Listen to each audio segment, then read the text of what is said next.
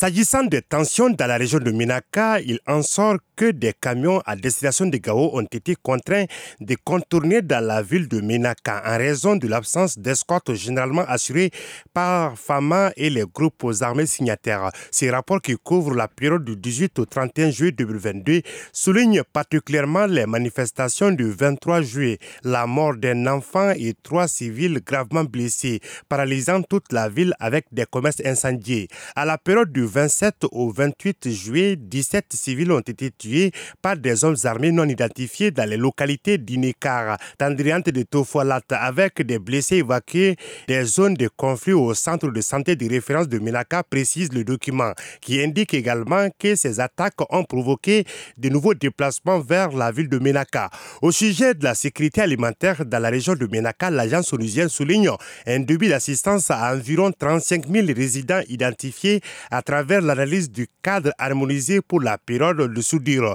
Le PAM et son partenaire Action contre la faim ont appuyé cette semaine 19 400 personnes dans le processus de la restauration de l'élevage dévasté par les conflits armés avec le financement de l'Allemagne et la Suède. L'agence rappelle que l'ONG NRC a organisé des sessions de renforcement de capacité de 179 ménages bénéficiaires des caprins et aliments de bétail sur les bonnes pratiques en élevage en collaboration avec la Direction régionale des pollutions et des industries animales.